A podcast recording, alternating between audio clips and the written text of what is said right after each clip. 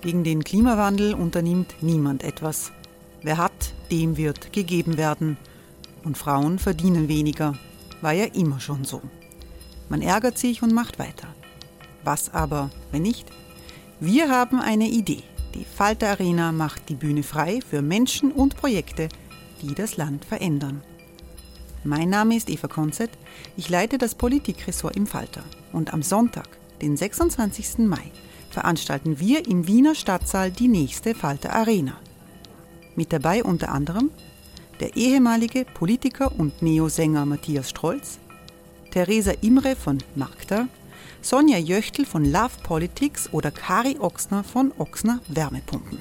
Machen statt jammern. Wir schauen uns an, wie das funktionieren kann. Kommen auch Sie vorbei. Alle Informationen und Tickets finden Sie unter falter.at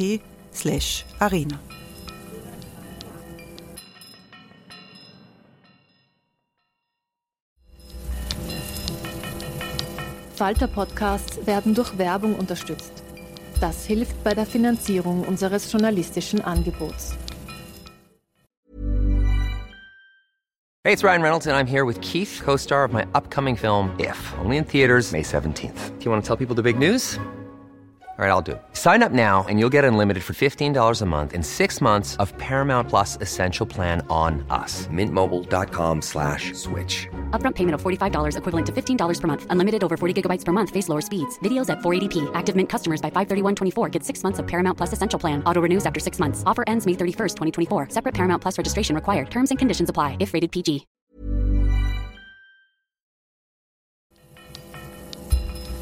Falter Radio, der Podcast mit Raimund Löw.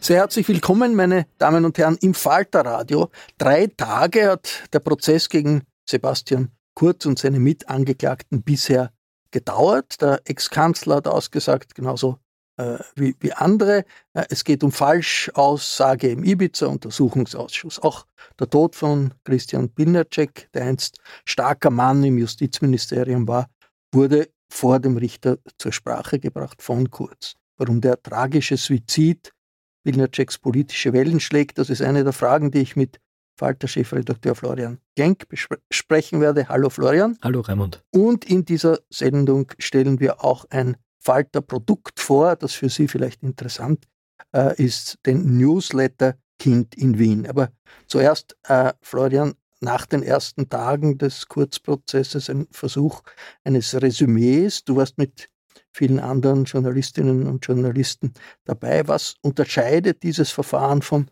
anderen Verfahren mit prominenten Beschuldigten, die es in den vergangenen Jahren immer wieder gegeben hat. Also das ist einmal eine Nebenfront des ganzen Ibiza-Komplexes und der Inseratenaffäre. Es geht eigentlich um nicht sehr viel. Es geht um die Frage der falschen Zeugenaussage vor einem Urschuss. Also darüber, ob der Sebastian Kurz als Bundeskanzler, als Exekutivorgan gegenüber dem, der Kontrolle der Legislative, also den Volksvertretern, die Unwahrheit gesagt hat. Und der Staatsanwalt hat in seinem Plädoyer gesagt, das ist nicht nichts, das ist jetzt kein Schwerverbrechen, aber es ist auch nicht nichts, weil die Wahrheitsfindung in einem Parlament wichtig ist, weil das Parlament kann dann Konsequenzen setzen. Minister Anklagen machen, neue Gesetze schreiben, äh, die Minister beim Verfassungsgerichtshof anzeigen. Und das einzige Produkt, das sozusagen so ein Ausschuss kriegt, ist die Wahrheit. Und daher gibt es eine Wahrheitspflicht, die ist im Gesetz angeordnet, außer man würde sich durch eine wahrheitsgemäße Beantwortung der Fragen der Verfolgung durch Strafgerichte aussetzen. Und das ist der sogenannte Aussagenotstand. Und da ging es um die Bestellung von Thomas Schmidt, dem genau. starken Mann damals im Finanzministerium, zum obersten Chef der, der Staatsholding Staatshol ÖBAG. Da muss man auch erklären, warum ist das so wichtig, dass Sebastian Kurz, das ist der Vorwurf, hat als Chef dieser ÖBAG aber auch als die Kontrollore der ÖBAG, also die, die den Thomas Schmidt kontrollieren, seine engsten Freunde eingesetzt. Die ÖBAG ist nicht irgendwas, das ist die Beteiligungsverwaltung der, Staatl der staatlichen Industrie, der Verstaatlichen, das, was früher die ÖEAG war. Also das ist eine ganz eine wichtige äh, Stelle, die Milliarden an österreichischem Volksvermögen verwaltet, wo Aufsichtsräte bestellt werden in den verschiedensten, der ÖMV zum Beispiel. Also das ist eine wichtige strategische Position und äh, Sebastian Kurz hat dort den, den Thomas Schmidt eingesetzt. Nicht, nicht sozusagen juristisch, aber er hat dafür sich eingesetzt, dass das der Thomas Schmidt wird. der berühmte Satz, kriegst du alles, was du willst, kommt aus diesem Chat. Und er hat in den Aufsichtsrat dieser ÖBAG, also in die, in die Kontrollinstanz des Schmidt, Spender gesetzt. Leute, die ihm gespendet haben. Die Tochter zum Beispiel von, vom industriellen Ordner, die Iris Ordner, die auf einmal Aufsichtsrätin wurde. Und hinter den Kulissen hat Kurz hier versucht, seine Leute an die richtigen Positionen zu bringen. Vor, in dem Ausschuss, im Untersuchungsausschuss hat er aber gesagt, er hat ich das vielleicht am Rand genau. mitbekommen, aber er hat es nicht genau. wirklich äh, entschieden. Jetzt, Florian, der Sebastian Kurz ist ein erfahrener Politiker, mit Charisma. Hat er das ausspielen können in diesen drei Prozesstagen? Ja und nein. Also er war, was macht der Sebastian Kurz? Er stellt sich immer vor der Verhandlung, diese Verhandlung findet im großen Schwurgerichtssaal. Es ist gar kein Schwurgerichtsverfahren, muss man mal sagen, sondern ein Einzelrichter. Es ist eine relativ kleine Strafdrohung, aber es wird einmal im großen Schwurgerichtssaal abgeführt. Also so wie große politische Prozesse, wie, Mord, wie Mordprozesse oder äh, nach dem Verbotsgesetz. Also es ist schon mal ungewöhnlich, aber der Schwurgerichtssaal ist deshalb gewählt worden, damit so viel weil so viel Publikum kommt. Und da sitzt in der ersten Reihe. Da sitzt in der Kurz, ersten Reihe der Sebastian Kurz. Man hat ihm den, die knarzende Anklagebank erspart, ja, also dieses alte Gehölz, das kennt man aus dem, dem Fernsehen, sondern man hat vorne Tische aufgestellt und da sitzt der Sebastian Kurz, sein Kabinettschef, der Bernhard Brunelli und am ersten Tag saß dort auch seine Stellvertreterin, äh, in, der Ö, in der ÖVP die Casinos-Vorständin Bettina Glatz-Kremsner. Und immer bevor diese Verhandlung stattfindet, äh, geht Sebastian Kurz im Foyer dieses Schwurgerichtssaals. Das muss man sich ein bisschen wie so ein Opernhaus vorstellen. Ja, es ist wirklich, es gibt eine Galerie und es gibt da Zuschauer. Irgendwann vorne gibt es ein, ein, ein Foyer und große schmiedeeiserne Tore. Also man hat fast das Gefühl, man ist in so einem, in einem K&K-Theater. Ja, also die Gerichtsbarkeit wird dort auch inszeniert. Und der Sebastian Kurz gibt dann immer vorher eine Pressekonferenz, einen kleinen ein Doorstep, wo er wie als Bundeskanzler sagt. Und dann geht er eben hin und sagt, bin jetzt froh, dass dieser Prozess stattfindet, weil ich kann jetzt endlich einmal die Wahrheit äh, erklären und kann also den Staatsanwälten, die mich da seit Jahren verfolgen und der Opposition, die mich zerstören will und die da gemeinsam mit den Medien eine Hetzkampagne machen, endlich kann ich also die Wahrheit offenlegen. Ja? Und ich freue mich auf diesen Prozess. Und dann geht er in diesen Prozess hinein. Und da ist dann nicht wahnsinnig viel Freude zu so. merken auf seiner Seite. Und dann stellt ihm der Staatsanwalt, der Gregor Adamowitsch und der Staatsanwalt Roland Koch, das sind zwei Staatsanwälte, die den Fall sehr genau kennen, die wirklich jedes, jeden Chat kennen, die stellen ihm dann sehr präzise Fragen. Äh, wo sie ihm, man muss sich vorstellen, die haben eine Anklage äh, geschrieben, die sich aus vielen Chats, aus Kalendereinträgen, aus Sitzungsprotokollen, aus Seitleitern, also sie haben alles zusammengetragen zu diesem Bastel, das Kurz hier einfach wirklich vorsätzlich gelogen hat. Und die stellen ihm jetzt Fragen und der Sebastian Kurz beantwortet sie aber nicht. Muss, er, sagt, muss er auch nicht muss, beantworten. Er muss es beschuldigen. Er beantwortet nur die Fragen des Richters, aber er sagt, den Staatsanwälten, denen gebe ich keine Antwort. Und dann kommt es zu so einer bizarren Szene, dass der Staatsanwalt eine Frage stellt und er kurz schaut weg. Also er schaut ihm nicht einmal in die Augen, sondern schaut in die andere Richtung und dann lässt, lässt man so ein paar Sekunden verstreichen, wo es so ganz still ist. Und dann wird es ganz ruhig. Und dann kommt die nächste Frage. Und kurz schaut wieder weg, es wird ganz ruhig. Also das, was er vor dem Saal gesagt hat, nämlich, ich bin froh, dass ich an der Wahrheitsfindung mitmachen kann. Der Staatsanwalt hat auch gesagt, Herr Kurz, wir, wir wären Ihnen dankbar, wenn Sie uns Ihre Sicht der Dinge jetzt wirklich schildern. Wenn Sie wirklich das, was wir in der Anklage geschrieben haben, widerlegen äh, und sagen, wo wir falsch liegen. Wir bitten Sie darum, sagen Sie das. Und er sagt aber kein Wort. Warum sagt er dann nicht? Ja, weil er weiß, dass das sehr gefährliche Fragen sind und weil er sagt, das mache ich nicht. Ich beantworte die Fragen des Richters. Und der Richter hat ihm jetzt eine ganz, am ersten Tag eine ganz entscheidende Frage gestellt. Er hat gesagt, Herr Kurz, Sie haben die Möglichkeit eines Aussagenotstands. Den Aussagenotstand muss ich als Richter von Amts wegen wahrnehmen. Das heißt, salopp erklärt, man lügt, wenn man genau. das so. sich dadurch juristisch genau. schützt. Genau. Und er sagt, Herr Kurz, erste Frage, hatten Sie Angst vor strafgerichtlicher Verfolgung? Und der Kurz sagt ja, weil schauen Sie, alle Minister sind angezeigt worden, die Opposition hat alle angezeigt, ich bin da verwickelt in ein Verfahren. Und dann sagt der Richter die nächste Frage, haben Sie deshalb falsch ausgesagt? Und wenn der Kurz jetzt gesagt hat, schauen Sie heraus, und das hat die Bettina Glatz-Kremsen gesagt, hat gesagt, schauen Sie, war schlecht vorbereitet, ich wollte meine Institution schützen, ich, ich, ich war da durch den Wind, es war Corona, 24. Juni 2020 war diese Einvernahme, äh, ich habe da einen Fehler gemacht, ja, ja ich habe nicht ganz die Wahrheit gesagt, dann wäre der Kurz raus. Dann würde er einen Aussagenotstand bekommen. Aber er hat gesagt, nein, ich habe die Wahrheit gesagt. Ich habe nicht gelogen.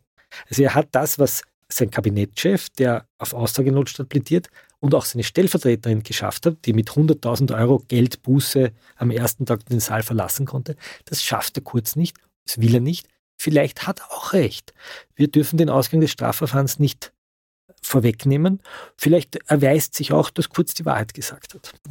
Also er sagt, er ist unschuldig und, und er betont, er hat, hat die Wahrheit gesagt, obwohl man manchmal ja den Eindruck gehabt hat, er äh, hat schon bei der Beantwortung der Frage der Richter äh, immer wieder auf die unklare Situation, auf die angespannte Situation, auch darauf, dass er nicht so konzentriert war, äh, darauf hingewiesen, was bedeuten würde, so ganz hat er sich nicht darauf festgelegt. Aber du sagst, er hat sich festgelegt, er hat die Wahrheit gesagt. Er hat gesagt, das war ein, quasi ein Hetztheater, dieser Urschuss. Und dauernd unterbrochen worden und die, die, die, die, Abgeordneten seien also mit ihm dort Schlitten gefahren und da passiert es einmal, dass man vielleicht nicht ganz präzise ist. Und deshalb hat er so oberflächlich geredet und deshalb hat er die Antworten also nur ist er da nicht ins Detail gegangen. Die Staatsanwalt sagt, sagt, nein, es war überhaupt kein Netztheater. Und der Richter hat im Gericht die Tonbandaufnahmen aus dem Urschuss vorgespielt. Man konnte sich das dann anhören. Und man hat gemerkt, der Einzige, der unterbrochen hat, war eigentlich der Wolfgang Sobotka, der ÖVP-Vorsitzende. Das war überhaupt kein Netztheater. Das war eine ganz ruhige Einvernahme.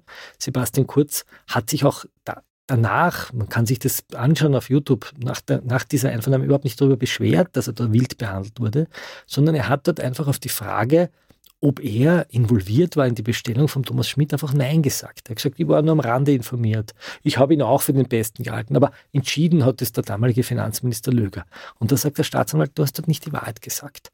Und das ist strafbar. Das ist äh, strafbar. Auf der anderen Seite jetzt in der Arena der politischen Auseinandersetzung ist das wahrscheinlich etwas, was die Bürger äh, nicht wundert dass Politiker sich herausreden, wenn sie in einer schwierigen Situation sind. Und da war ja schon oft auch von Beobachtern, zum Beispiel der Neuen Züricher Zeitung, äh, der Einwand, hat sich da die Staatsanwaltschaft nicht vergaloppiert, äh, einen so großen Prozess, der Gewicht hat, äh, in einer Causa anzustrengen, der eigentlich nach ähm, menschlichem Ermessen vielen Politikern äh, passiert, äh, sind diese Zweifel, dass äh, diese Fragen, dass sich die Staatsanwaltschaft da vergaloppiert hat, gibt es da irgendeine aus den Erfahrungen der ersten drei Tage Schlüsse in Bezug auf diese Frage? Im Gegenteil. Ähm, es ist ja nicht so, dass Sebastian Kurz diese Antworten hier im Falter Podcast Studio gibt. Da darf er lügen.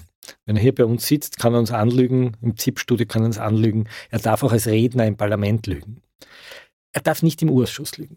Das darf er nicht. Der Urschuss ist ein Kontrollgremium. Das ist kein Gericht, aber es ist ein politisches Tribunal, das dazu dient, die Wahrheit zu rekonstruieren über Vorgänge in der Verwaltung. Über die Frage, wer vertritt unsere Milliardenanteile in der österreichischen Industrie. Darüber darf er nicht lügen.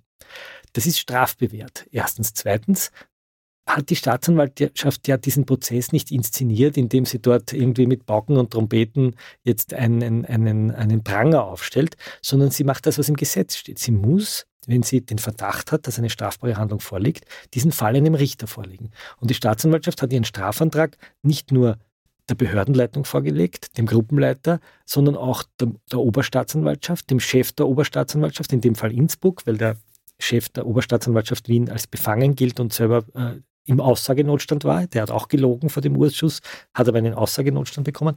Und das Ministerium der Weisungsrat. Das heißt, dieser Strafantrag ist nicht ein Match zwischen WKStA und Kurz oder ein Machtkampf, wie im Profil gestanden ist, sondern die Staatsanwaltschaft muss, wenn sie einen Verdacht hegt, den Fall einem Richter vorlegen. Und das müssen wir prüfen. Das passiert am Grauen Haus jeden Tag hunderte Male, ohne dass es irgendjemanden interessiert. Jetzt erwischt es halt einen ehemaligen Bundeskanzler und der macht aus dem einen politischen Kampf.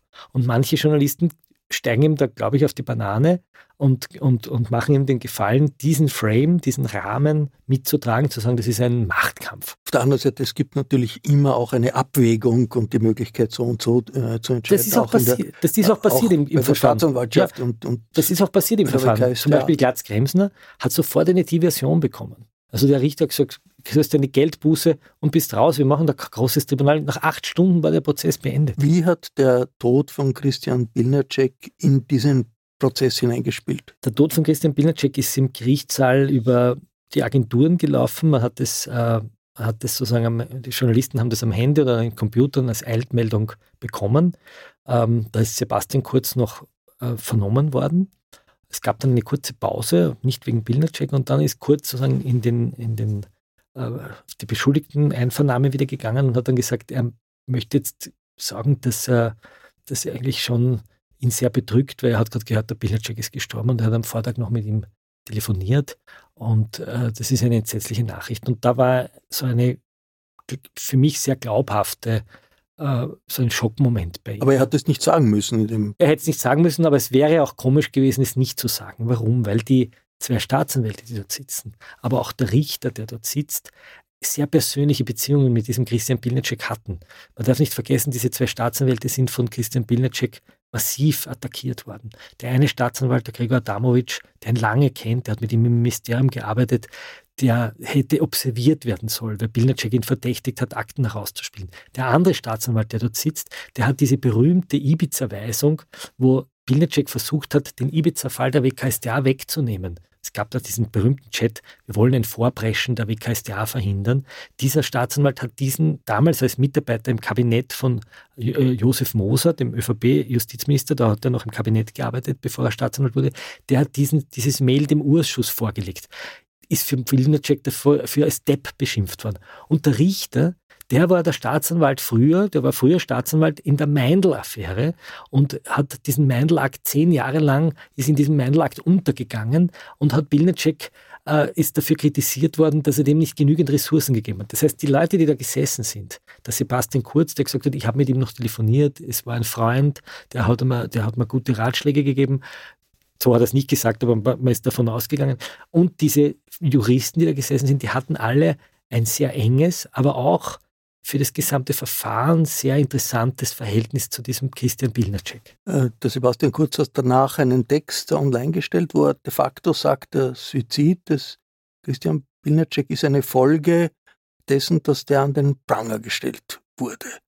Ist irgendwas davon äh, auch äh, ein Teil der Realität, wie du sie erlebst? Also Christian Bilnacek versuchen wir die, die letzten Stunden im Leben des Christian Bilnacek zu rekonstruieren. Der Christian Bilnacek war am Abend vor seinem Tod oder Abend seiner, seines Sterbens in der Campari Bar in Wien.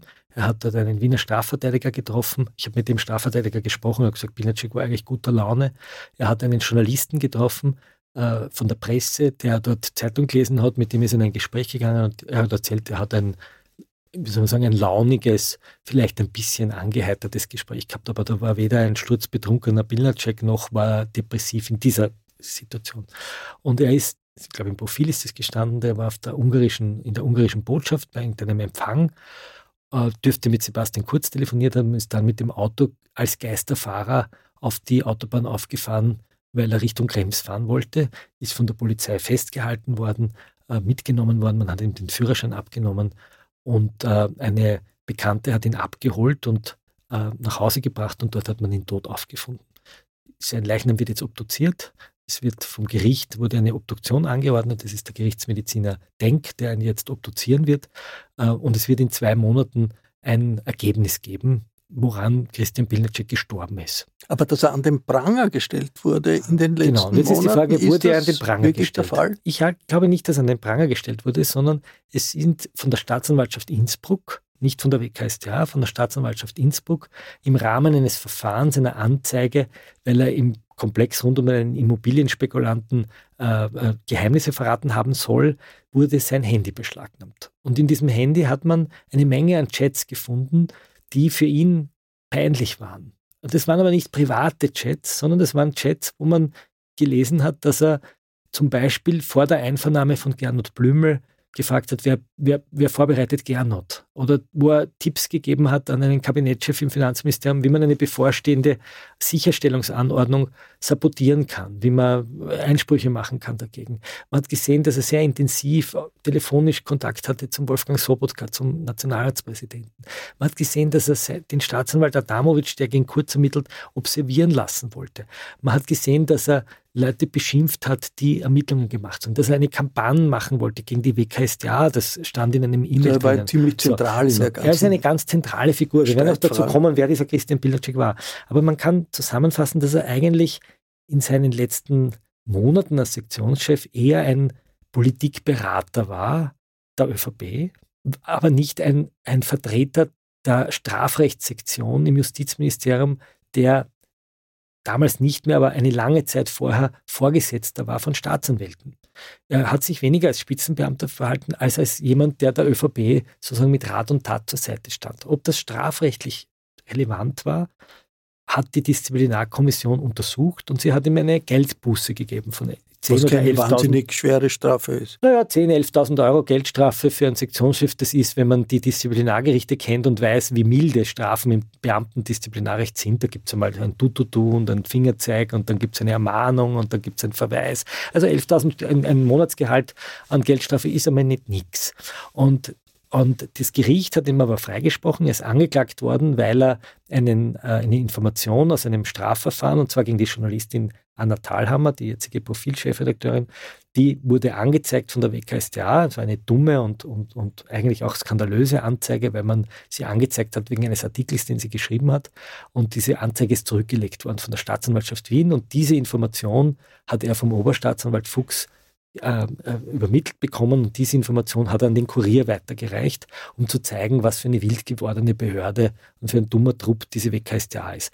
Und das war laut Meinung der Staatsanwaltschaft ein Verrat von Amtsgeheimnissen. Das Gericht hat aber gesagt, nein, er wollte nicht die Interessen der Republik beschädigen, sondern er wollte sozusagen wie ein Whistleblower die Öffentlichkeit darüber informieren, dass bei der WKS da etwas schiefläuft und deswegen ist er freigesprochen worden. Er war auf jeden Fall eine ziemlich wichtige Figur in all den Auseinandersetzungen äh, der letzten Monate. Florian, wie geht es weiter in dem Verfahren gegen äh, Sebastian Kurz? Naja, es, es wird jetzt im November also gestern, heute haben wir, heute haben wir Dienstag, ähm, gestern am Montag war es ein Kabinettschef Bonelli, der auch das gleiche, die gleiche Strategie hat, die WKStA anzugreifen, den Thomas Schmidt anzugreifen. Es wird jetzt der Thomas Schmidt in den Zeugenstand kommen. Thomas Schmidt ist äh, der Grundzeuge. Der Thomas Schmidt ist in einem anderen Verfahren, nämlich in der Inseraten-Affäre, ein viel, viel, viel wichtigerer Zeuge, weil er nämlich aussagt, dass er im Auftrag und im Wissen und im Wollen von Sebastian Kurz Millionen an Steuergeldern verwendet hat für Inserate, damit die Boulevardmedien dem Sebastian Kurz, ich sage salopp, das Godel kraulen. Und er hat auch ausgesagt, dass er Steuergeld rund 500.000 Euro verwendet hat, um Studien zu bezahlen für Sabine Beinschab, die in Wirklichkeit ÖVP-Propaganda waren. Und das ist eine schwere Belastung für Sebastian Kurz, äh, weil er Sebastian Kurz damit der Bestechung und der Untreue zeigt. Und das ist ein Verfahren, das wahrscheinlich erst in zwei, drei Jahren stattfindet. So. Wichtig ist jetzt die Frage, ist der Thomas Schmidt glaubwürdig? Der ist noch nie aufgetreten. Der ist noch nie aufgetreten. Er hat auch vor dem Urschuss nicht ausgesagt. Ist der Thomas Schmidt glaubwürdig? Oder ist er ein Schwätzer? Ist er ein Wichtigtuer? Ist er jemand, der die ganze Zeit lügt, um sich selber für diese Zahlung der Studien irgendwo aus, dem, aus der Schlinge zu retten? Und der Sebastian Kurz sagt, dieser Thomas Schmidt ist ein Schwindler. Obwohl er in den Chats sein, einer seiner engsten Vertrauten war. Und der Thomas Schmidt sagt, ich bin kein Schwindler, sondern ich war der Galeerensklave wörtlich, der Prätorianer vom Sebastian Kurz. Ich habe für ihn das Geld besorgt als Generaldirektor im Finanzministerium. Das, was der Pilnacek in der Justiz war, das war der Thomas Schmidt in der Finanz, der Generalsekretär, der oberste Spitzenbeamte, der das Weisungsrecht hatte gegenüber allen Finanzbeamten. Und der Thomas Schmidt hat gesagt, ich habe Geld beschafft für den Kurz, seinen Wahlkampf, ich habe seinen Spendern und seinen Gönnern und seinen Förderungen die Finanz vom Hals gehalten und ich habe Studien bezahlt und ich gestehe das. Und das ist für ihn Kurz eine sehr, sehr, sehr unangenehme Situation, weil letztlich ein Schöffensenat würdigen muss, ob der Schmidt recht hat oder der Kurz. Das wird aber noch nicht jetzt Das wird jetzt entschieden nicht so. werden. Und jetzt tritt der Schmidt das erste Mal auf über die Frage, ob der Kurz lügt, über die Frage, ob sich Kurz für Schmidt eingesetzt hat. Und der Schmidt sagt, natürlich hat er sich für mich eingesetzt. Er hat genau das Gegenteil von dem gemacht, was er vom Urschuss gesagt hat. Er war mein treuerster Förderer. Der Kurz hat mich an diese Stelle heben wollen. Und wir haben einen Hintergrunddeal gehabt und wir haben einen Sideletter gehabt. Und ich war dafür da, im Hintergrund das alles zu managen. Und das ist für den Kurz natürlich unangenehm. Und es wird interessant zu hören sein, wie Schmidt klingt. Ja, wie, wie überzeugend er ist, ob er Widersprüche hat, ob er sich in Widersprüche verwickelt. Und darum wird der nächste Prozesstag einer der ganz, ganz wichtigsten werden. Wann wird dieser Prozess zu Ende gehen? Das wird wahrscheinlich heuer noch der Fall sein, glaube ich. Aber es werden viele Zeugen in den Zeugenstand treten. Ähm, es werden Finanzminister befragt werden, es werden Leute befragt werden, die an diesen Sideletters arbeiten und die stehen alle unter Wahrheitspflicht. Also Schmidt muss das erste Mal auch unter Wahrheitspflicht aussagen. Bis jetzt ist er als Beschuldigter gefragt worden. Im Kurzprozess ist er Zeuge. Und da muss er die Wahrheit sagen oder er muss sich entschlagen. Und er wird aber aussagen. Danke, Florian Klenk. Hey, I'm Ryan Reynolds. At Mint Mobile, we like to do the opposite of what Big Wireless does. They charge you a lot, we charge you a little. So naturally, when they announced they'd be raising their prices due to inflation, we decided to deflate our prices due to not hating you. That's right. We're cutting the price of Mint Unlimited from $30 a month to just $15 a month. Give it a try at mintmobile.com slash switch. $45 up front for three months plus taxes and fees. Promo rate for new customers for limited time. Unlimited more than 40 gigabytes per month. Slows. Full terms at mintmobile.com.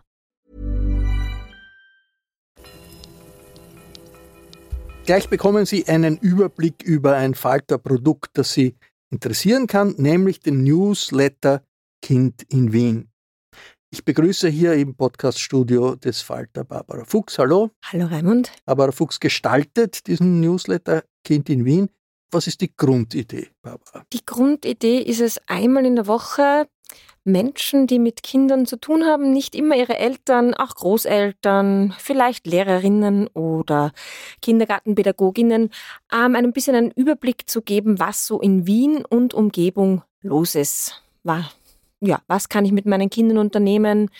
Was ist relevant für mich? Was waren die letzten Themen zum Beispiel in den letzten Wochen dieses Herbstes? Ja, die letzten Wochen hatten wir ähm, zum Beispiel einen sehr schönen Bericht von meiner Kollegin Nathalie Großschädel über die neue ähm, Zoom-Jahresausstellung.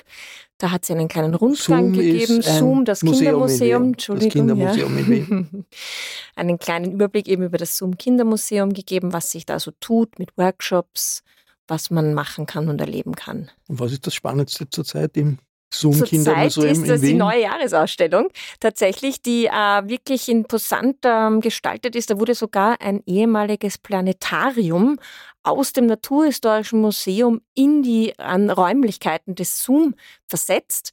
Und dort starten die Kinder quasi die Tour in die neue Ausstellung. Und das ist äußerst beeindruckend, weil man hier quasi äh, eine kleine Reise zu den Planeten macht und ins Sonnensystem. Den Newsletter Kind in Wien gibt's wie oft? Einmal in der Woche, am Mittwoch erscheinen wir um 16 Uhr. Und was ist das Thema dieser, in dieser Woche? Diese Woche etwas ganz Besonderes, Halloween. Wo feiern? Wie feiern? Oder wenn wir nicht feiern wollen, dann äh, einfach die Tipps für die Herbstferien, die ja auch jetzt starten, für die Schüler und Schülerinnen und was man dann noch alles so sonst erleben kann. Man kann auch ins Kino gehen. Wir haben jedes, äh, jede Woche auch einen Kinotipp dabei, zum Beispiel ähm, Pumuckel. Es gibt Neues, der wurde sehr, sehr schön und sanft äh, modernisiert, der Pumuckel. Und das kann man sich auch im Kino anschauen zum Beispiel. Wie groß ist Halloween bei den Kids in Österreich? Erstaunlich groß, größer als man meinen würde. Für mich als Millennial ähm, ist es auch noch immer ein bisschen so eine Überraschung oder eine Unsicherheit, wie feiern oder überhaupt feiern. Ich weiß es nicht. Aber für die Kinder ist es großes Thema. Ich vermute wegen der vielen Süßigkeiten. Wie wirkt sich das aus? Ähm, die Kinder verlangen das richtig. Was können wir machen? Ähm, und dadurch gibt es auch viel mehr Events, als es noch, sagen wir, vielleicht sogar vor fünf Jahren noch gegeben hat. Ja, es wird jetzt wirklich überall äh, auf dieses Thema eingegangen und es, es wird viel angeboten von ähm, wirklich diesen gibt Süßes oder Saures Wegen, wo man einfach in einer Einkaufsstraße zum Beispiel in der Neubaugasse hingehen kann und sich Süßigkeiten holen bis zu einem ähm, Halloween Brunch, wo die Kinder verkleidet kommen und einfach ja noch mehr Süßes essen.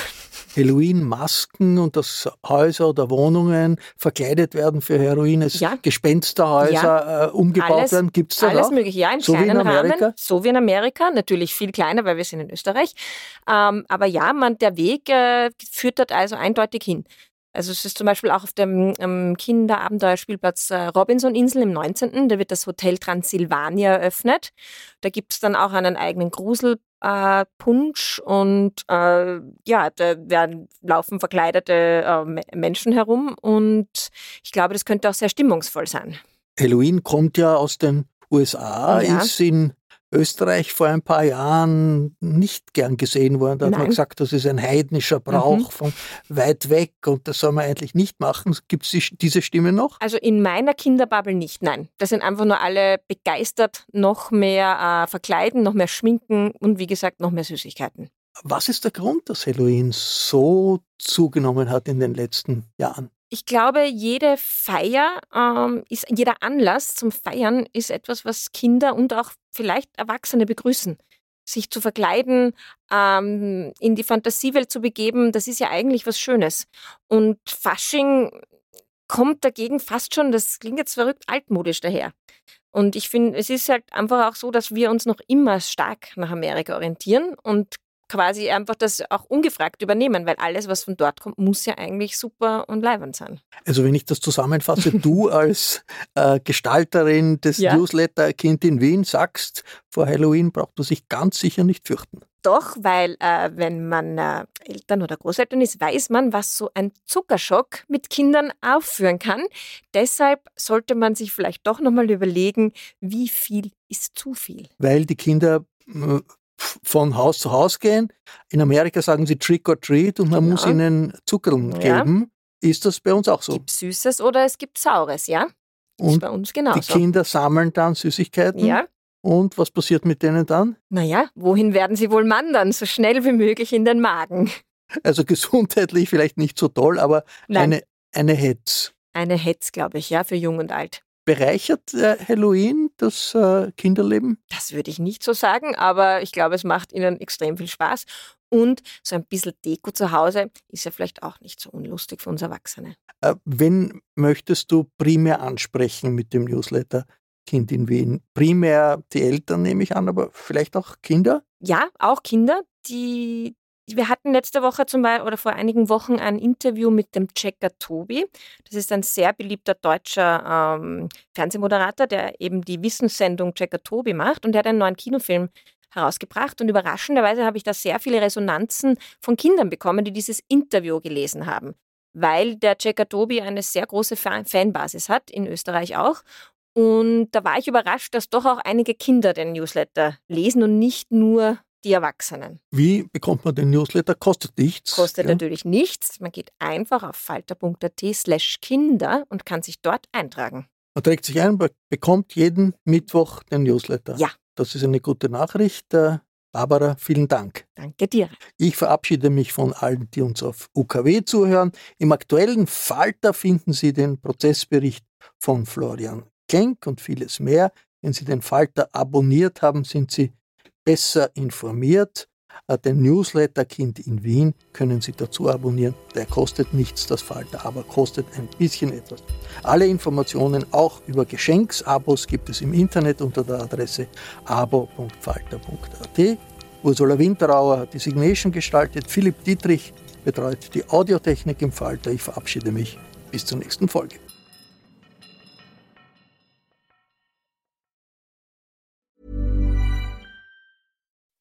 When you make decisions for your company, you look for the no-brainers. If you have a lot of mailing to do, stamps.com is the ultimate no-brainer. Use the stamps.com mobile app to mail everything you need to keep your business running with up to 89% off USPS and UPS. Make the same no-brainer decision as over 1 million other businesses with stamps.com. Use code PROGRAM for a special offer. That's stamps.com, code PROGRAM.